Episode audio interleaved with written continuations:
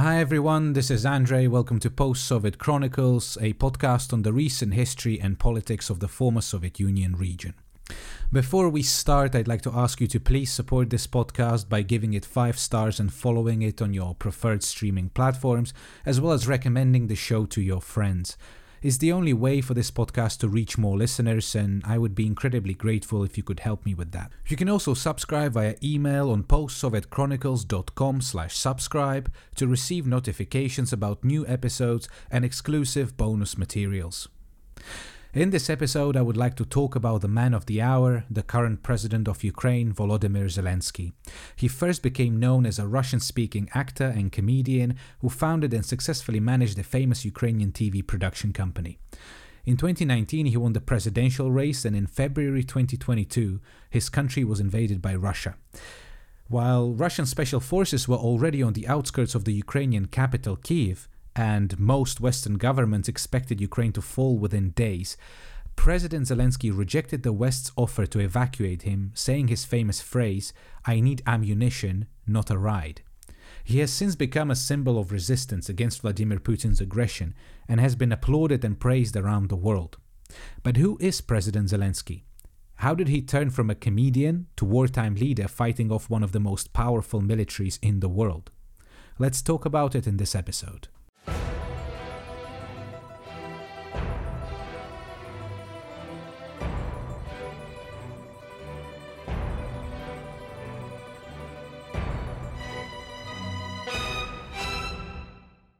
Zelensky was born to a Ukrainian Jewish family in 1978 in Kryvyi Rih, a city in southern Ukraine. As many other Ukrainians, particularly in southern and eastern parts of the country, Zelensky grew up speaking Russian. He came from a very educated family, and his father was a respected Soviet scientist who actually spent a substantial part of his career in Mongolia. During his student years, Zelensky joined his local team participating in KVN, a Russian language comedy show slash international competition very popular across the post-Soviet region. KVN is an abbreviation of the show's Russian name, which roughly translates as Club of the Funny and Inventive People. And it's a very interesting post Soviet phenomenon. Essentially, students across the Soviet Union and later the post Soviet region would form teams at their high schools and universities and prepare performances involving humorous sketches, funny singing, dancing, etc. They would then compete against other students, first on a very local level, and then, if they were successful, they would move up the ladder all the way to the International Super League, which would be broadcasted on TV, and they would compete with all the other finalists. So you had best teams from Ukraine, Russia, Kazakhstan, Armenia, Azerbaijan, and so on competing against each other in those final rounds. While the show has been criticized for various controversies over the years, and the jokes would probably now be described as very cringeworthy, it played a huge role in shaping the comedy scene in the post Soviet region. It formed a strange monopoly in a very underdeveloped realm of comedy shows, and from like the 1980s all the way until 2010s, KVN was almost the only way for young comedians and actors to get into the show business and become famous. Actually, the vast majority of the Russian speaking comedians who are currently famous, including Zelensky, owe their careers to KVN. During the 1990s, Zelensky was a member of his regional Ukrainian team, which actually managed to win the main KVN league in 1997. After the victory, the future Ukrainian president formed a new team called 95th Kvartal. He was the team's captain and the author of most of their comedy sketches. Between the late 1990s and the early 2000s, him and his team mainly lived in Moscow, successfully performing in KVN's highest competitions.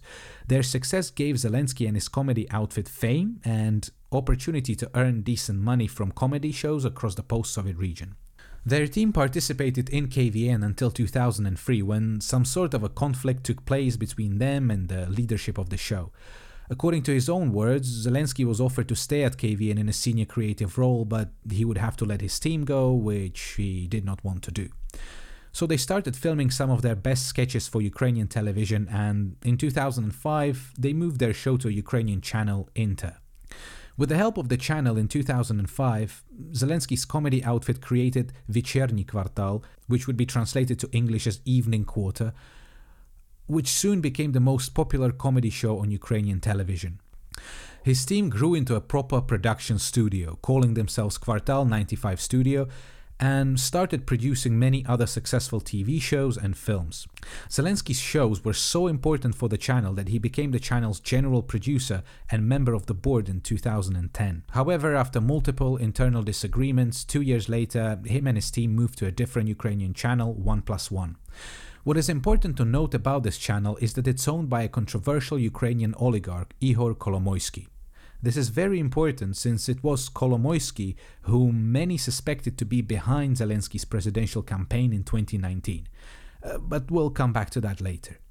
The shows of Kvartal 95 Studio, including Vecherniy Kvartal, continue to air on the 1 Plus 1 channel till this day, they focus quite a lot on political satire, specifically making fun of Russian politicians at the moment, and are extremely popular in Ukraine. Zelensky, as a successful comedian, writer, and producer, uh, gradually gained huge popularity. He would constantly appear in various TV shows as a host, or if it was like a comedy competition show, he would be a judge. Um, Zelensky himself wrote a number of original shows, the rights to which were then sold to multiple countries. Long story short, he became a highly sought after and respected celebrity, and some people would probably even call him the most influential Ukrainian comedian and TV producer at the time. But he was also very famous in Russia. He appeared in countless Russian TV shows, series, and movies, some of which were pretty horrendous. Like, for example, an incredibly bizarre comedy where Zelensky plays Napoleon. In this film, a Russian spy dressed as a woman infiltrates Napoleon's inner circle with a mission to seduce the French leader. Zelensky's Napoleon, of course, falls in love with the spy, and I have no idea what happens next because the movie is actually painful to watch, and I believe it's not possible to sit through the entire thing. It's called Rzhevsky versus Napoleon. Everything is wrong about it. Jean Claude Van Damme has a cameo in it, and unless you have a thing for terrible movies, I suggest you avoid it at all cost. During the 2000s and the early 2010s, I'd say that Russian and Ukrainian entertainment industries were to a certain degree integrated. Firstly, because it was easy to communicate and reach each other's audiences, and then also because Russian and Ukrainian producers often knew each other from their previous involvement in projects like KVN. As a result, Zelensky had some production companies in Russia and did plenty of work there. Until the Russian annexation of Crimea in 2014, Zelensky regularly appeared on Russian TV, including shows on the key Russian state propaganda channel Rossiya. There's this famous episode of Goluboy Ogonyok, a traditional New Year's Eve show aired on this channel every year. And recently, a short bit from the show was making rounds on social media. In this video, Zelensky and a famous Russian comedian who has criticized the war and already left Russia are performing on stage while Vladimir Solovyov, one of the main Russian propagandists and warmongers, is laughing and joyfully clapping in the audience. But that's not even the weirdest thing right now. Zelensky has actually previously performed and told jokes in front of Russian presidents, including Vladimir Putin, whom he is currently fighting in a war. Think about it. Putin was entertained by jokes of a guy whom he is currently trying to destroy together with his entire country. An incredible turn of events, isn't it? Then, in 2014, the annexation of Crimea happened. Zelensky criticized the annexation and naturally took a very pro Ukrainian position. Following the start of the war with Russia backed separatists in eastern Ukraine, he donated substantial sums to the Ukrainian armed forces. Having made his position very clear, he claimed to have dropped all his Russian business in 2014. He also claimed that he would not go to Russia or perform at private Russian parties even when they would offer him ridiculous sums of money. Some of these claims eventually turned out to be not so true, and we'll come back to that later. The next big step in his career was politics, and you could argue that his transition into a politician started roughly in 2015. That's the year when his production company released the first season of Servant of the People, a TV series with Zelensky in the main role. He plays a humble Ukrainian teacher who accidentally becomes the country's president because a video of him ranting about Ukrainian politics goes viral. Zelensky's character is a typical kind of small person with a huge heart, an extremely likable character in every possible way who would go after the terrible, corrupt politicians in the interest of the people. It was presented as political satire, but being as cynical as I am, I think we could say with a degree of certainty that the series was actually Zelensky's political campaign all along. The fact that he started learning Ukrainian properly in around 2017 also suggests that he probably had some political ambitions already at that point.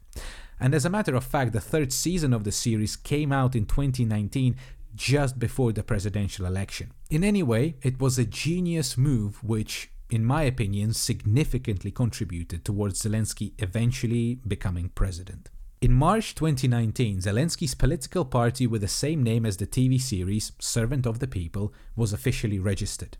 In the second half of 2018, he slowly started giving big interviews while still claiming he was undecided whether he wanted to run for president.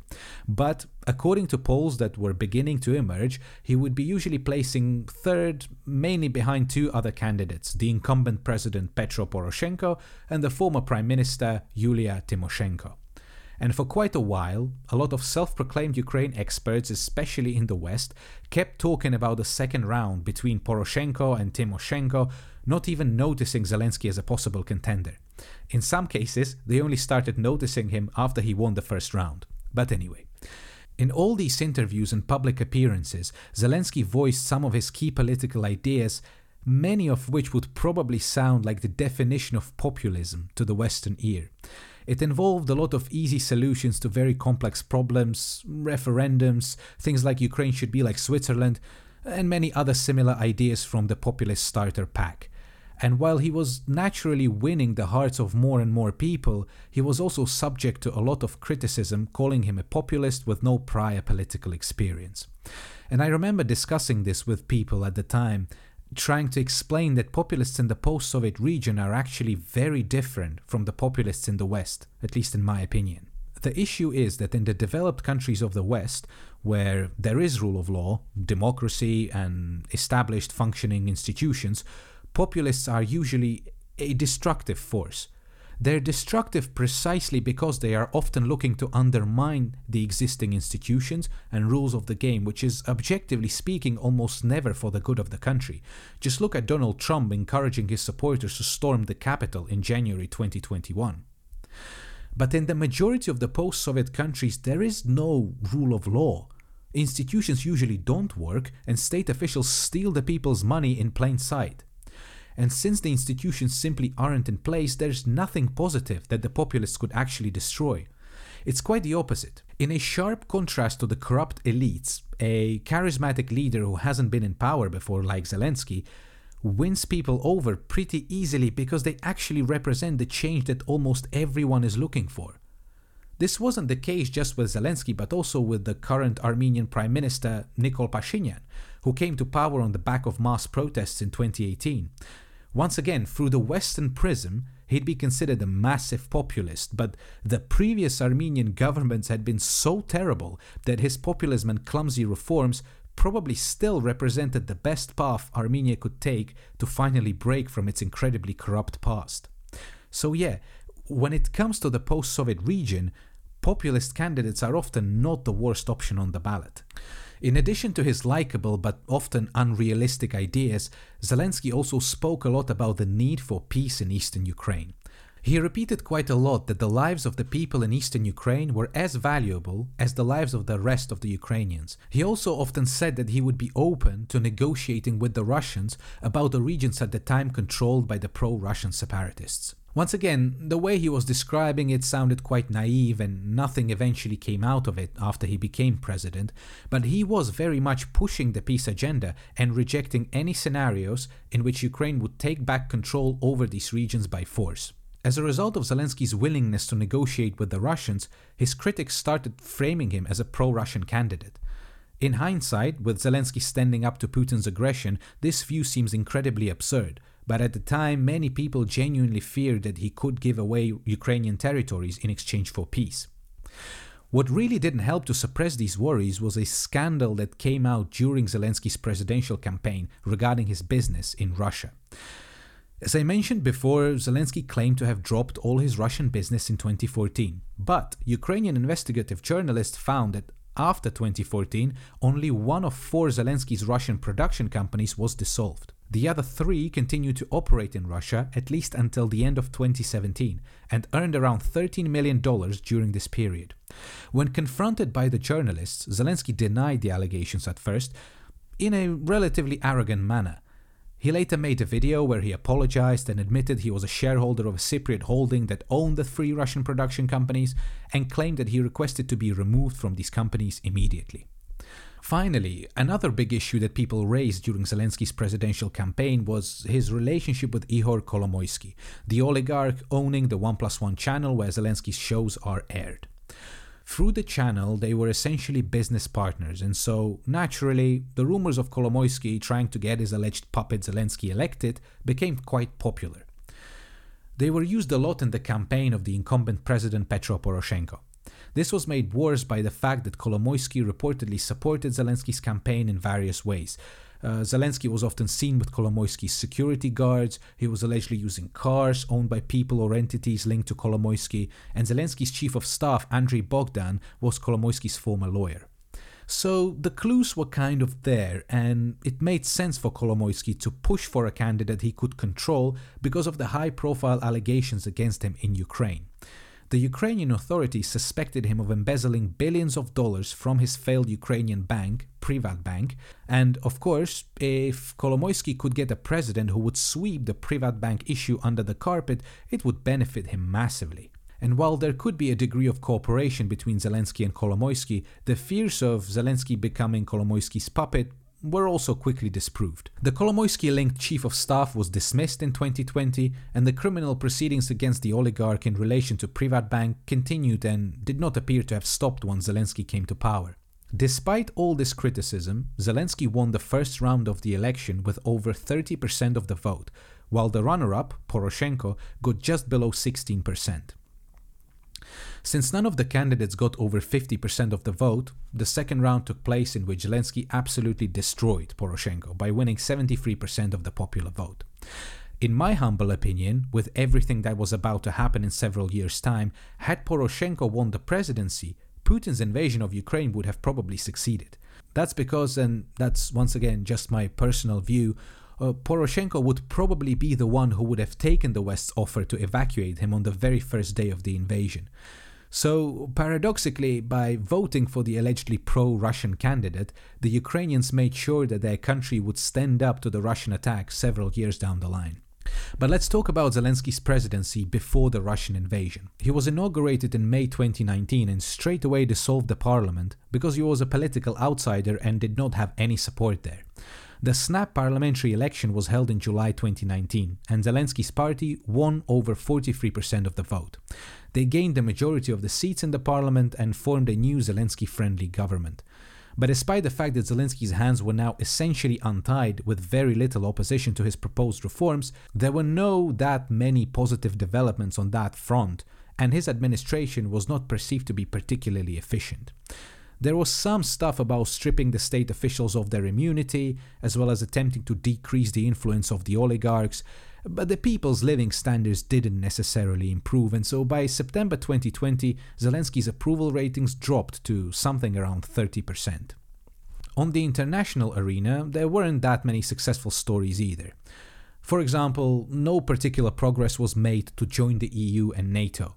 Then in 2019, Zelensky made global headlines when Donald Trump tried to blackmail him into ordering an investigation into Joe Biden's son. Uh, that resulted in a massive embarrassment for Trump and actually led to the impeachment inquiry against him, uh, and must have been just incredibly awkward for Zelensky.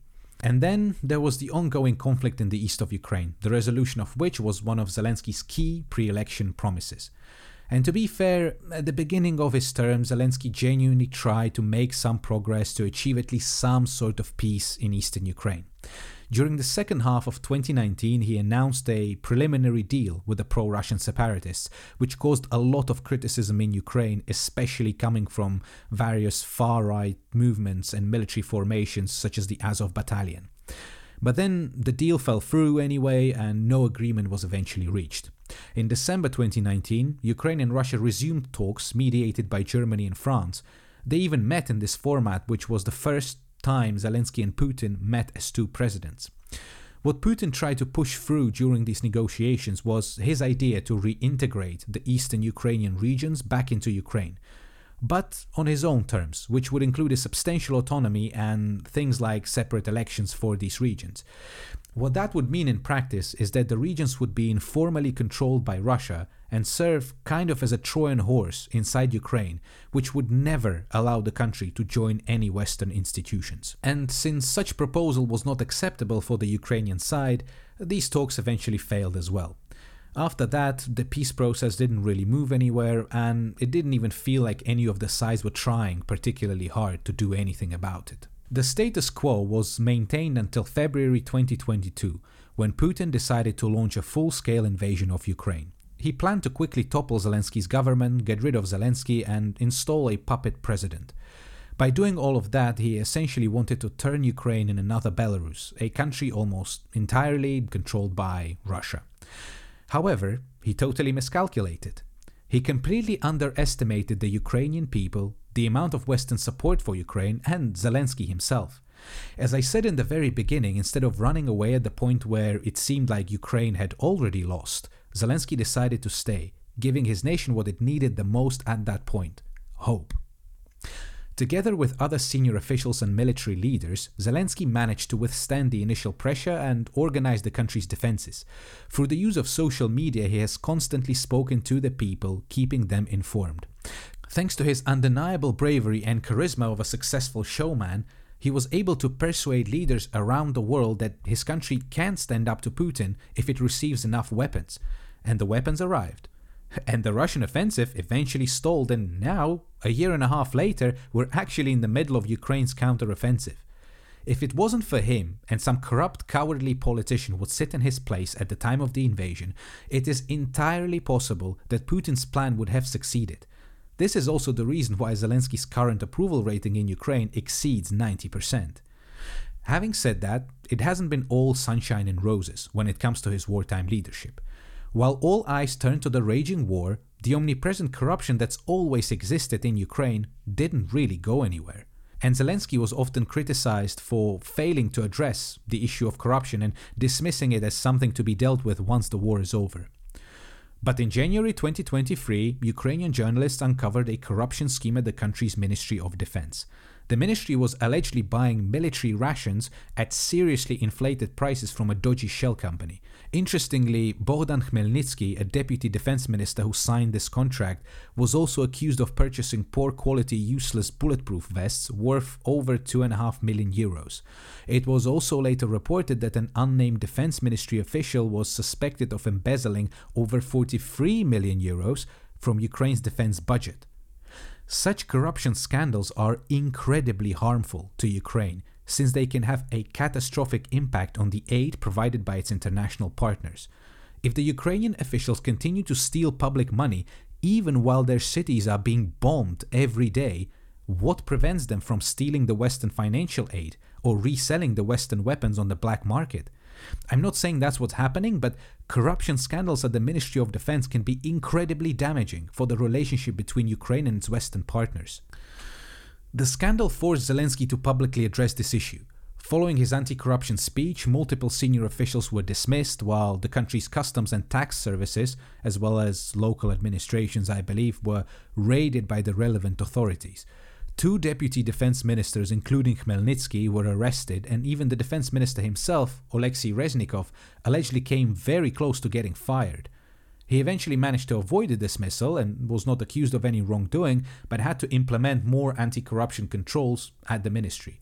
The point is, President Zelensky learned a lesson there that downplaying corruption during the time of war is probably not the best idea. Despite these shortfalls, through his highly effective communication and powerful speeches, Zelensky became a global celebrity, the hero of the free world. There is also this crazy contrast that became very obvious during the war.